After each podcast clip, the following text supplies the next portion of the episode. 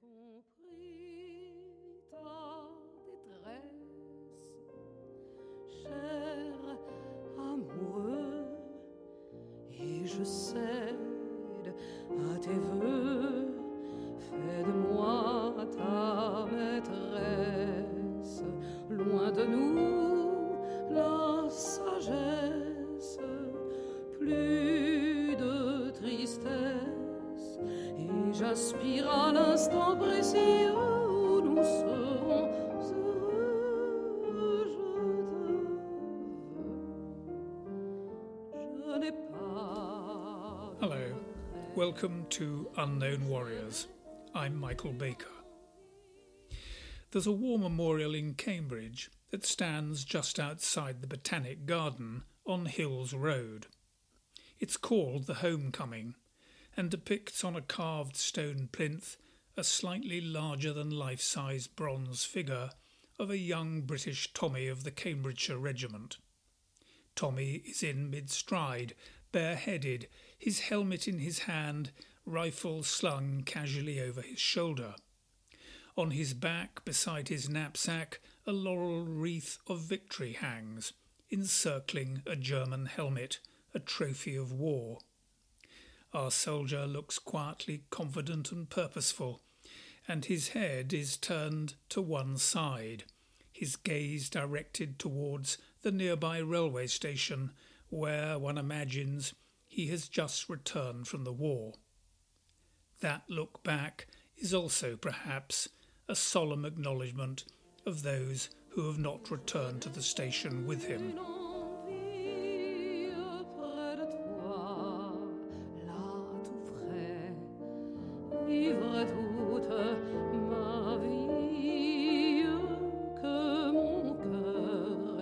The Homecoming was unveiled in nineteen twenty-two, four years after the First World War's end, and it's a memorial not to the fallen, but as the inscription puts it, to those who served in the war. It's a celebration, frankly, of victory, and reminds us that for the generation who fought the Great War, this was a conflict that ended in nineteen eighteen with the Allied defeat of the Central Powers, Germany and Austria-Hungary, and the Ottoman Empire. The armistice of that year was followed by three days of street celebrations all over Britain. In July nineteen nineteen, shortly after the signing of the Versailles Peace Treaty, a huge victory parade was held in London. Captured German guns were shown off, and the day culminated with a lavish firework display in Hyde Park. It was only in the later nineteen twenties that Armistice Day gradually lost its celebratory flavour and became a date of sombre remembrance for the fallen.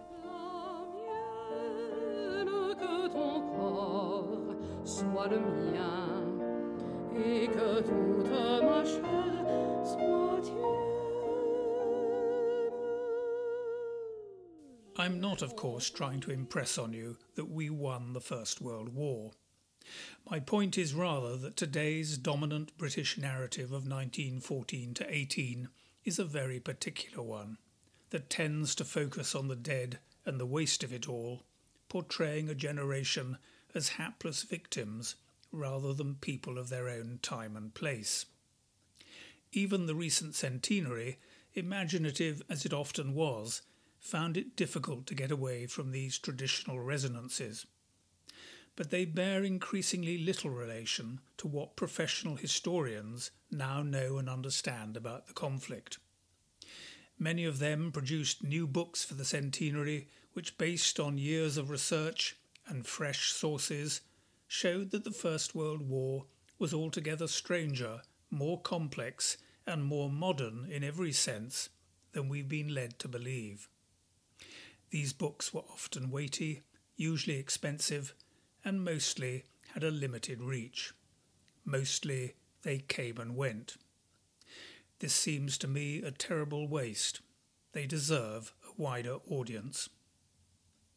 In this ten-part podcast series, I talked to some of these centenary historians to find out how they've breathed new life into the First World War.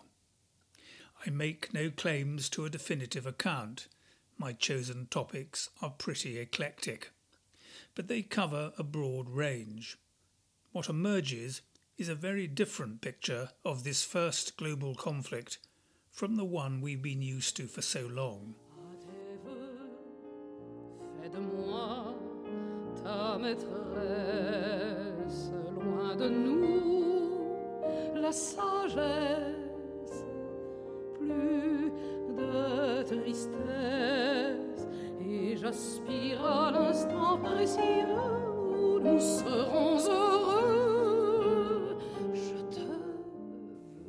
In this first podcast, I talked to Heather Jones, Professor in Modern and Contemporary European History at University College London.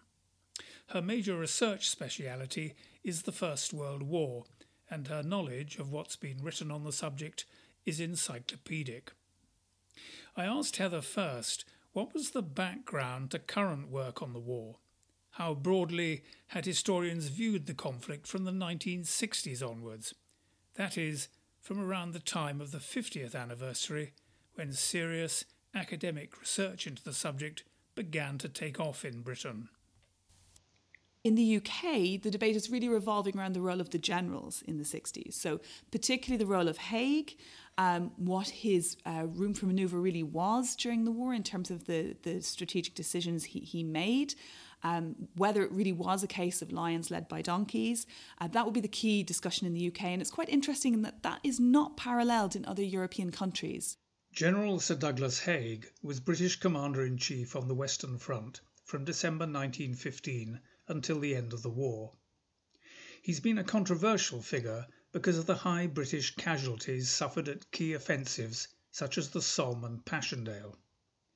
In nineteen sixty-one, Alan Clarke's book The Donkeys, a scathing attack on British command on the Western Front, gave renewed currency to the notion that British Tommies were lions led by donkeys.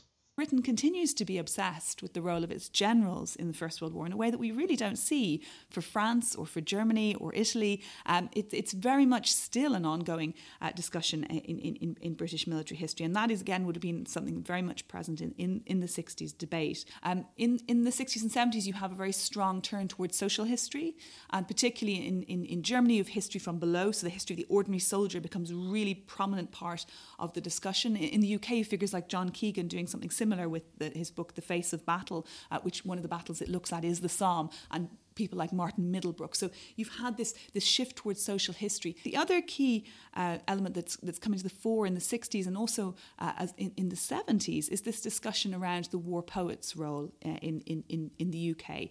Um, there's a very strong um, revival of interest in figures like Wilfred Owen in this period, uh, partly linked with the anti-war movement, the anti-Vietnam movement, social changes that are happening more broadly in society uh, around issues uh, such as nuclear weapons. And out of that dis- discussion in the kind of international level, you also have voices like Paul Fussell's work, The Great War and Modern Memory. So in, in, in this sixties, seventies period, you start seeing this origins of the idea of looking at the memory of the war and how the war is remembered and what that actually means uh, for societies. Uh, and that's, again, something that has marked our centenary uh, and our centenary discussions, because memory studies and the idea of how the First World War is remembered and commemorated has become a huge field of interest for historians since the nineteen nineties. So many of the origins of our actual current debates exist in the sixties. It's not that it's all been surpassed. Um, it's that those debates Um, began at that point uh, and have evolved now uh, into the present. One of the key ongoing debates about the war relates to its origins. How did it start and who started it? The Fritz Fischer debate had kicked off in nineteen sixty-one with Fritz Fischer's book on uh, German culpability, effectively, in, in, in the outbreak of the First World War, having used previously inaccessible archives uh, in East Germany. And that was really uh, in, in, in full swing in the mid-sixties. Um, Fischer was very much um, being resisted by many of, of the German historical establishment, many of whom felt it was inaccurate for him to Uh, look to Germany as having uh, played a, a key role in causing the First World War, uh, only accepting that Germany was uh, responsible for the Second. very much by the time we got to the early two thousands, the consensus was that it was uh, an Austro-Hungarian uh, and German um, um, action that, that caused the First World War. There's some debate about how you would attribute responsibility between those two states, but they were very much seen as the guilty parties, um, with a particular emphasis on Germany. Uh, the work of figures like Annika Mombar really highlighting The, the role of Helmuth von Moltke in causing uh, the, the, first, the First World War to happen. Helmuth von Moltke was the chief of the German General Staff in the years leading up to the outbreak of war in August nineteen fourteen. Annika Mombar's work shows that von Moltke encouraged a belligerent and confrontational approach that decisively influenced events.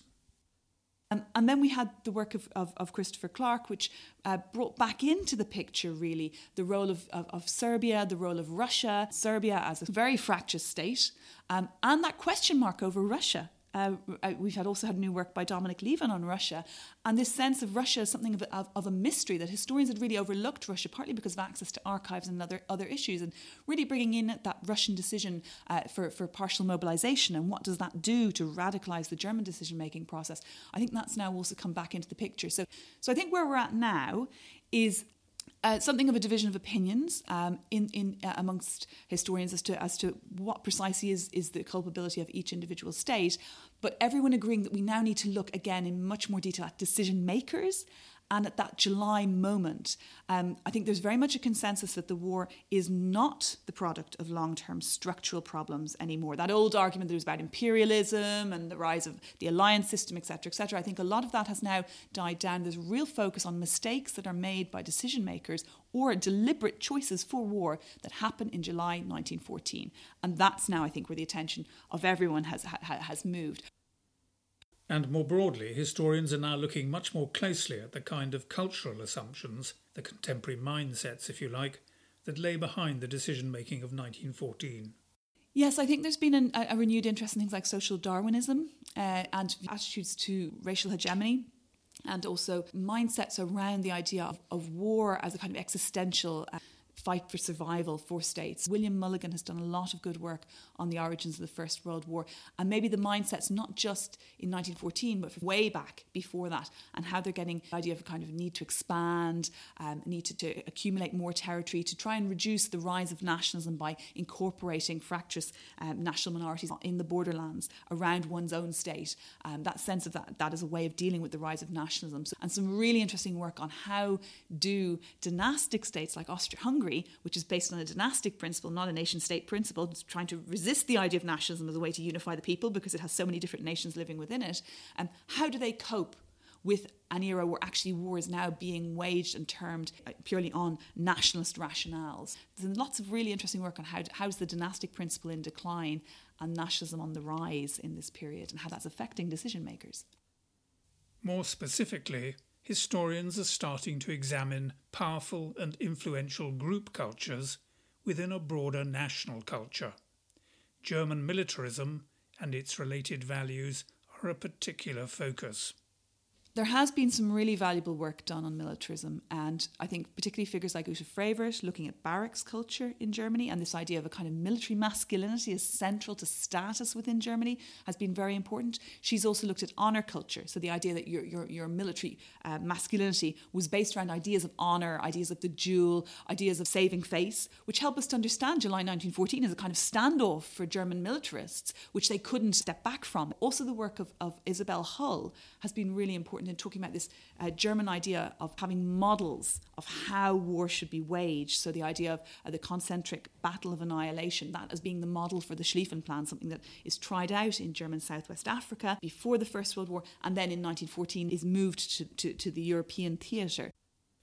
The Schlieffen Plan was the German military's response to an envisaged war on two fronts, in the West against France, in the East against Russia.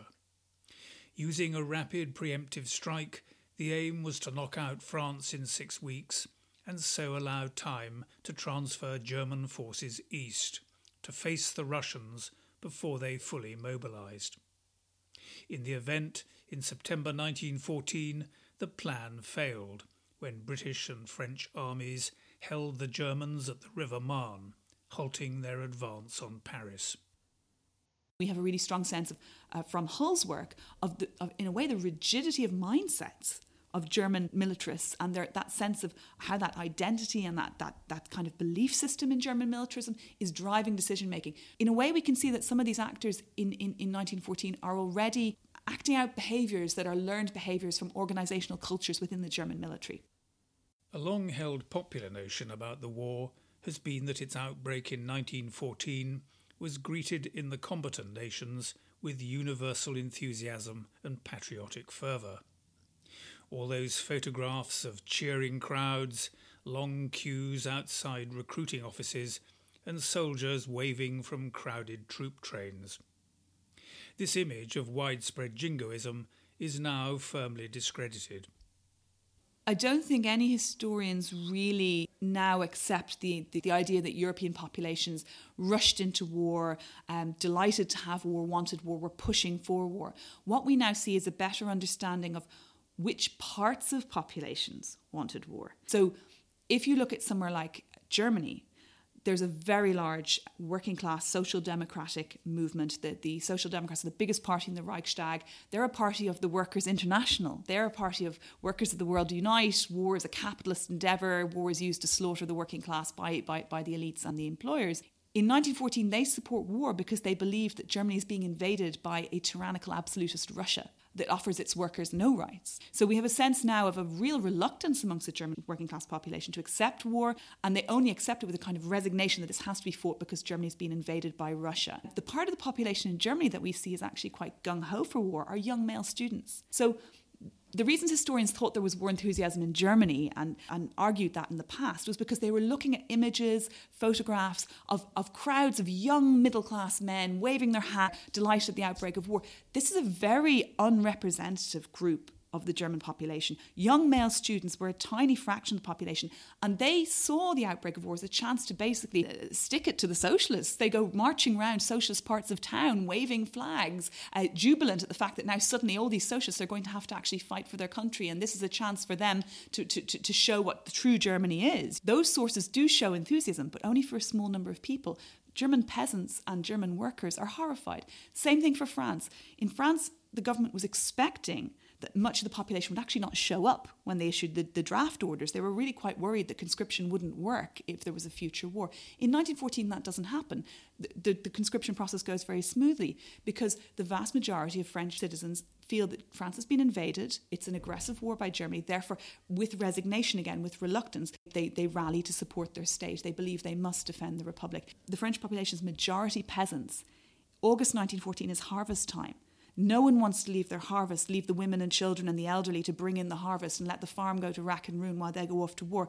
It's it's very much a reluctant thing. School teachers' reports from across France, particularly across rural France, tell us this story of people who are really devastated that war has come but who believe it must be fought. And that's the reason, I think, why you end up with such a huge war in nineteen fourteen, that populations really see this as, as something that, that, that has to be done rather than something they're enthusiastic for. Uh, again, in the British case, ten thousand people demonstrate in Trafalgar Square in the week before uh, Britain enters the war against going to war. Mainly nonconformist uh, church members and uh, Labour supporters. Once war breaks out, that dissent largely disappears because, again, there's a sense that Belgium has been invaded. This is a war about righteousness, just causes. So, again, in Britain, the enthusiasm is the is the young male students uh, and a certain section of the kind of um, uh, lower middle class who see it as a bit of an adventure. But it's very limited. Most people are really horrified at war. Perhaps unsurprisingly, the Western Front has always been central to the British view of the First World War, but the popular focus has tended to be on perceived British defeats, especially the Somme and Passchendaele, on high casualties and on the generals held responsible, almost as if the Allied victory in the autumn of nineteen eighteen didn't happen. I wondered if there had been any shift in these perspectives in recent years. I think what we have now is a better understanding of the constraints within which generals were actually working on the Western Front. I think there is some more um, empathy, actually, for their position and also a, a stronger attempt to try and reconstruct their mindsets, their understandings of, of, of the geopolitical situation, their worldview. How did they understand attrition? How, how, how did they cope with mass casualties? Did they really see so, soldier sacrifice as something that was uh, s- such a glorious thing that it's, it, it negated the horrors of, of, of the way these men were dying? Um, so there is a lot of new work on how the generals actually um, understood the, the, the war itself in, in a kind of cultural and mentality sense. What were their other options militarily? Um, looking at things like the development of the tank, looking at things like the development of air power, and actually really seeing that, that from nineteen fourteen to nineteen eighteen, there is quite a strong development, a learning curve, if you like. We no longer see the generals as just doing the same thing over and over again. I mean, that sort of Blackadder sketch, um, that's now been very much discredited with the work of Gary Sheffield, uh, Jonathan Boff and others on this learning curve within armies. And we also know now, because of the work of uh, of Amy Fox, that actually the, the, the learning curve is international. So it's it's it's it's very much dealing with learning curves in other armies too. There, there's a, there's a system of learning from one's allies. So what's the view now about Allied victory on the Western Front in nineteen eighteen? Is there any consensus among historians about how this was achieved? There's a very strong debate about what actually leads to Allied victory, and it's ongoing. There isn't a consensus. Um, the latest and most important work is that of David Stevenson, With Our Backs to the Wall, um, really looking at, at the ways in which the German collapse happens, uh, and particularly the importance of Germany's allies falling away and Bulgaria uh, leaving the war um, as, as, as a key trigger in Allied success on the Western Front. So putting back in, if you like, that broader picture of what's happening elsewhere. So I think for the Western Front, what we see now is kind of a number of hypotheses. There's the hypothesis about the learning curve, that in fact the distance uh, that the armies travel between nineteen fourteen and nineteen eighteen is such that it enables them to fight better in nineteen eighteen, thereby restoring the war of mobility. The second thesis is that um, nineteen eighteen is, is a success story of coalition warfare. Once you get the German Spring Offensive, you end up with Haig finally being forced to accept an Allied Generalissimo and a French Allied Generalissimo, Ferdinand Foch. And that's absolutely key, because suddenly you have someone who's coordinating the British, the Belgians, the French and the Americans as they come into play in nineteen eighteen. So that you get an actual coordinated coalition effort, whereas before in the war you just had allies who were occasionally talking to each other, liaising in conferences, but no, really, no, nobody who was able to impose sending reserves from different armies to different places as they were needed along the whole Western Front. That joined up thinking comes in in nineteen eighteen, and there's an argument that that is the key in the Allies winning the war. There's another argument, which is that we've overlooked the French contribution. French army has been effectively rested on the offensive uh, following the mutinies of nineteen seventeen. Uh, in nineteen eighteen, it is now strong enough to come back in uh, with major counterattacks at the end of July nineteen eighteen, which predate the, the, the British counterattack uh, in, in, in the first week of August nineteen eighteen. And this French contribution is really key in setting up the British hundred days uh, offensive. Um, and we also have an argument that it's the American impact. It's the psychological impact of the The Americans really getting boots on the ground in summer nineteen eighteen, really starting to, to, to make an impact, particularly in September. Um, and that that is really uh, a key factor in why the Allies win, because the German army can actually see this new resource that is virtually untapped, that is just going to keep on funneling men and supplies into the Western Front. Um, there's also an argument that actually it's all about German army morale. Uh, and that's really uh, the key work of Alexander Watson. It's not about the Allies winning the war in nineteen eighteen, it's about the Germans losing it. And losing it because they gamble with the spring offensives, lose so many men in those offensives that actually they lose the core of their military strength. And then when the counterattacks come with the French first in July and the British in August, the German army doesn't have anything to fall back on. Its resilience has been broken. From late July, um, you see mass surrenders developing um, in, into the hundreds of thousands across August and September nineteen eighteen. We haven't seen surrenders on this scale on the Western Front in the war at all. The French and the British take more prisoners in those months than they've taken the entire previous years of the war. You see junior officers leading their men in orderly fashion into captivity because they don't want to fight anymore. The final argument is the blockade one, that actually it's about what's happening on the German home front, no longer able to supply its army effectively with foodstuffs. Big debate about that. Not all historians would agree. We know from the work of Mary Cox that the blockade is very damaging on the home front, but actually German home front morale is pretty good until you get to September, October, when they start getting information from their politicians that the war is lost. Actually, German home front morale is not bad given this, the, the really bad supply situation it's facing. So for me, the argument is really the spring offensive as this big mistake, big gamble that doesn't pay off for the German army and the impact that has on morale. And that's absolutely central. And then you have the coalition warfare element. Those are the two key, key things, I think, that really help uh, result in an Allied victory at the end of nineteen eighteen. The state of morale, how men coped over four long years in grim conditions on both sides of the Western Front, has always been an area of interest for professional historians. But now the approach is a much more nuanced one. Morale is a very interesting debate, and I think there's a consensus now that morale is really multifactorial, and that actually when we look at morale, we need to use interdisciplinary techniques to understand it. So that would be the difference to how we do morale now and how it was done maybe twenty, thirty years ago. The, the, the basic needs, so food, sleep, access to rest, some kind of basic living conditions, um, medical care, those those are key issues in morale. So I think camaraderie now is something that um, is, is now part of the picture, whereas before it was probably the key thing that was talked about a lot with regard to morale. And that was how the veterans talked about the war, the comradeship that got them through. But some of that was a post-war projection back on their experiences and how they remembered the good bits. So I think that there's now a sense of camaraderie as one factor amongst many others in what kept men going while they were at war.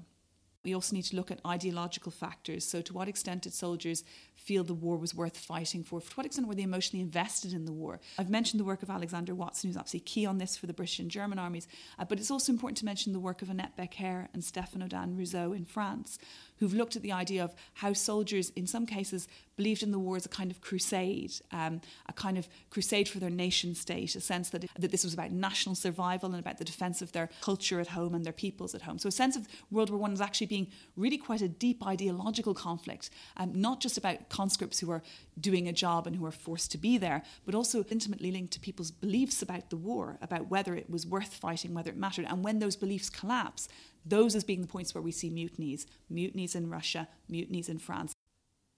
The traditional narrative of the First World War, in contrast to the Second, is of a conflict that saw a separation between civilians and combatants, between the front line and the home front. That division can no longer be sustained. In the nineteen twenties, the memory of the war crystallises around the fallen combatant. And that becomes the thing that people remember, because that is the, one of the most painful aspects of the war for many societies. That led to a neglect and forgetting, if you like, of the extent to which civilians were actually caught up in the First World War, were killed in the First World War, were displaced by the First World War. And it really skewed our understanding of this conflict and gave this strange image of a war that was a soldier's war uh, rather than a war that encompassed whole societies. Civilians on the home front, maybe discussed in terms of munitions workers, but not really discussed in terms of actual victims of war. If we actually look at this conflict and consider the fact that, for example, um, vast swathes of Europe are occupied quite ruthlessly by the Central Powers. Virtually all of Belgium, um, northern France, right through to looking at cities like Warsaw in, in, in Eastern Europe, the Baltic states. We're really seeing huge populations that are completely disrupted by this conflict. Um, vast deportations during the war. Um, vast numbers of people who are who are removed from where they live simply because of their ethnicity. Um, in the case of the Russian Empire, it, re- it removes a huge amount of its Jewish population. The Russian state has severely oppressed them. Um, some of these Jewish populations actually see the Germans uh, as, as, as potential liberators in this conflict. So Russia brutally deports these people. World War One sees, sees considerable air raids. Nothing on the scale of World War Two, but you see the bombing of London. Uh, you, you see hundreds of people killed in June nineteen seventeen. If you look at Germany, Karlsruhe is bombed. If you look at Paris, Paris is shelled. Civilians are killed at mass in Saint-Gervais. If we look at the, the, the role of internment camps, this is, the, this is the first conflict where huge numbers of people are simply rounded up and interned, again on the basis of ethnicity, no other reason. Um, in the case of Britain, all uh, German civilians of, of, of military age are interned, simply locked up for an indefinable length of time until the conflict ends. The same thing happens in Germany. If we look at Austria-Hungary, it's even more ruthless. It interns its Italian-speaking subjects, so people who are Austro-Hungarian subjects, but who simply happen to speak Italian. twelve million refugees after the war. twelve million people who've been effectively displaced by the war and the subsequent co- uh, conflicts that come out of it, like the Russian Civil War. And even at the start of the war, this refugee process is very evident. So if we look at Britain, two hundred fifty thousand, that's a quarter of a million Belgians come to Britain in nineteen fourteen, fleeing the German invasion. And they stay for the, virtually the whole of the war. That's a huge refugee experience for, for, for the United Kingdom, but it's it's virtually forgotten. And obviously the heart of the First World War that we're now really starting to grapple with is genocide. So the Armenian genocide. What the Ottoman uh, Empire uh, starts to do as it starts to collapse and implode, this, this genocide that is deliberately unleashed against uh, the Armenian minority of, of, of the empire as a way of getting rid of them um, and effectively consolidating a, a nation-state model. Um, so the two world wars look much more connected when we bring the civilians back into the framework. And indeed, it's hard to think any longer of nineteen eighteen as marking the end of the war. Conflict came to a close on the Western Front, but in many other parts of Europe and beyond, violence on a major scale continued well into the interwar period. What we have as kind of popular memory is obviously the memory of the, the jubilation of the armistice, the fact this this damn thing had ended, right? And that that was a moment of relief, it was a moment of hope. It's French and British crowds out on the streets celebrating, and, and that's the moment before the failures of the armistice, before the failures of Versailles, before all the messy peace treaties that don't actually deliver in many ways what Europeans were hoping for. So those years that come after, the nineteen nineteen, nineteen twenty, nineteen twenty-one, twenty-two, twenty-three period, which is incredibly violent, is also something we're now bringing back into the picture. What's happening in Central and Eastern Europe is states collapsing, uh, dynasties collapsing, revolution, spread of communism, um, Russian Civil War, and the collapse of the, the Ottoman Empire and the Greco-Turkish War. So huge further displacement in the in, in that region uh, with um, Greeks basically fleeing the collapsing Ottoman Empire, you know, effectively uh, ethnically cleansed in many cases from it, and Muslims exchanged out of modern-day Greece. Half a million Muslims returned back the other way uh, for no other reason than the fact they were simply Muslims living in, in Greek territory. Civilians whose lives are utterly torn apart. Um, powers like Britain are starting to use some of these ongoing violences as ways to try and aggrandize uh, their, their own colonial positions. Uh, France as well is doing the same thing in the Ottoman Empire. Or um, powers are also looking to try and stop communism, so they're allowing other forms of violence to take place. So, for example, the Freikorps in the Baltic states uh, running amok, committing mass violence against civilians after the First World War, um, including anti-Semitic violence. Their argument is they're fighting communism. Their argument is they're protecting German minorities in the region. So, can one say then that nineteen eighteen only really marked the end of the war for the victors? I think part of the problem is that at the end of the First World War, victory suddenly appears very, very hollow. The, the kind of victory mood doesn't last very long at all, even in powers like Britain and France, because actually everything you originally wanted, which is the nineteen fourteen world, has fallen away. So even the victorious powers are at a loss about what do they do next? What do they do with empire? What do they do with, you know, trying to take new colonial territories from the defeated states? What do they do with the rise of America, which has come out of the war? America's suddenly a global player with a powerful army. It hadn't been that in nineteen fourteen. So even for the victor powers, there's this huge sense of disorientation. And if you look at somewhere like the United Kingdom, it ultimately loses more territory than Germany does after the First World War, because it loses the south of Ireland uh, and Donegal. It loses twenty-six counties. It loses a huge swathe of what had been its pre-nineteen fourteen territory as the United Kingdom, and it loses them in violent circumstances. So actually war continues within the U K as well. Um, and Britain has to send paramilitaries to Ireland to try and put down uh, Republican violence in this period. One of the limitations of earlier histories of the First World War was their national, if not nationalistic, character. So British studies tended to focus almost exclusively on those areas which involved Britain, the Western Front, Gallipoli, the Middle East.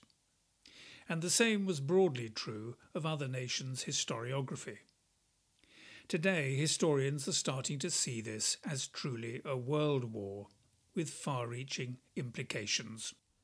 One of the most interesting things to come out of the nineteen nineties was the rise of, first of all, comparative history and then transnational history. So looking at this war and, and realising that you can't actually tell a national story in isolation, because to understand the war, you have to understand reciprocal phenomena. And that even goes for military history. So looking at something like the advent of the metal helmet as a protector for troops on the Western Front, that comes in in nineteen sixteen. It comes in in all three armies very quickly, but they copy each other. And it's actually a junior officer-led initiative where people are making helmets for themselves and trying to get the higher-ups to recognise that everybody needs to have some kind of head protection.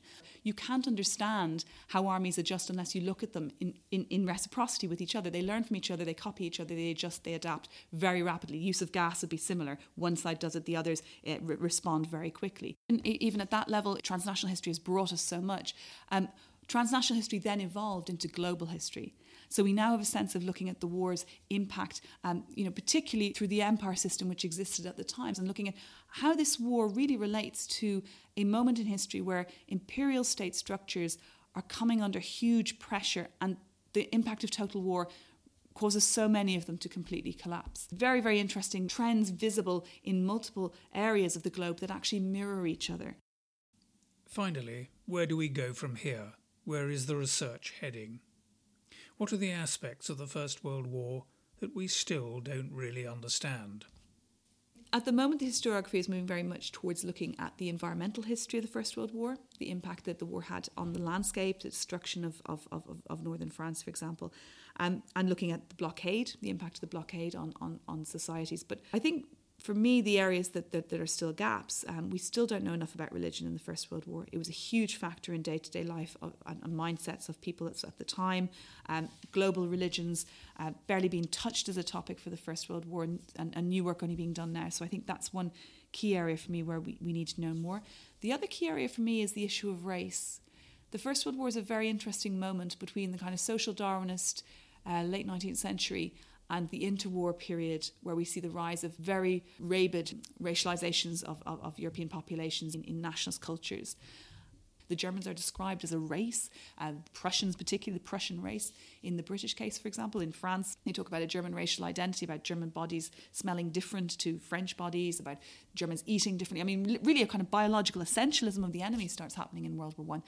And that's particularly also the case for troops that aren't white. There is a real need for us to go back and do more work on what happens between nineteen fourteen and nineteen twenty-three, particularly on these ideas of race, because some of those languages then reappear in really violent ways um, in, in the interwar period and into the, into the Second World War.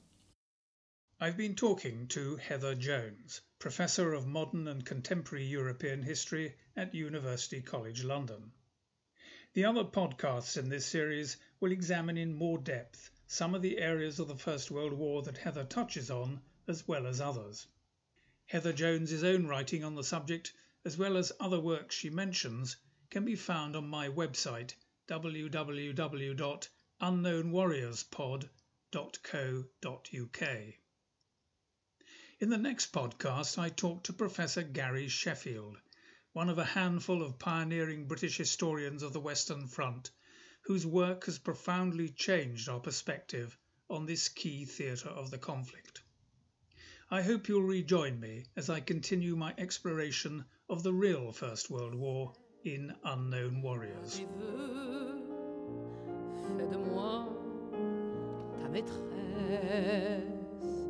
Loin de nous, la sagesse, plus de tristesse, et j'aspire à l'instant précieux.